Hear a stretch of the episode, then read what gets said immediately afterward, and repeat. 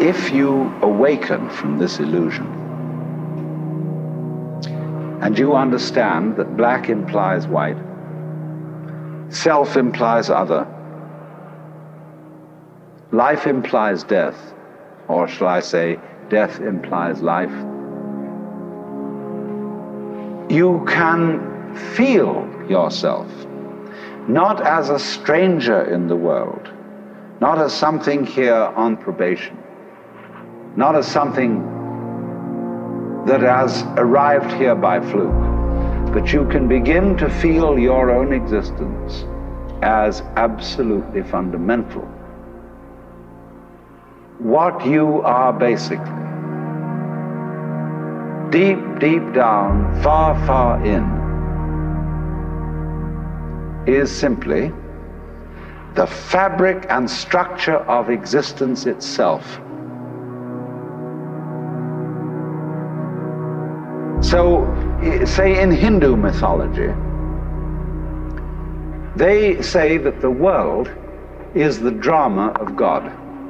God is not something in Hindu mythology with a white beard that, that sits on a throne and that has royal prerogatives.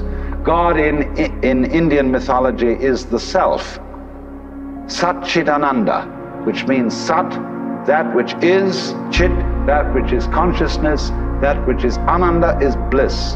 And in other words, re, the, the, what exists, reality itself, is gorgeous. It is the plenum, the fullness of total joy. Wow, we.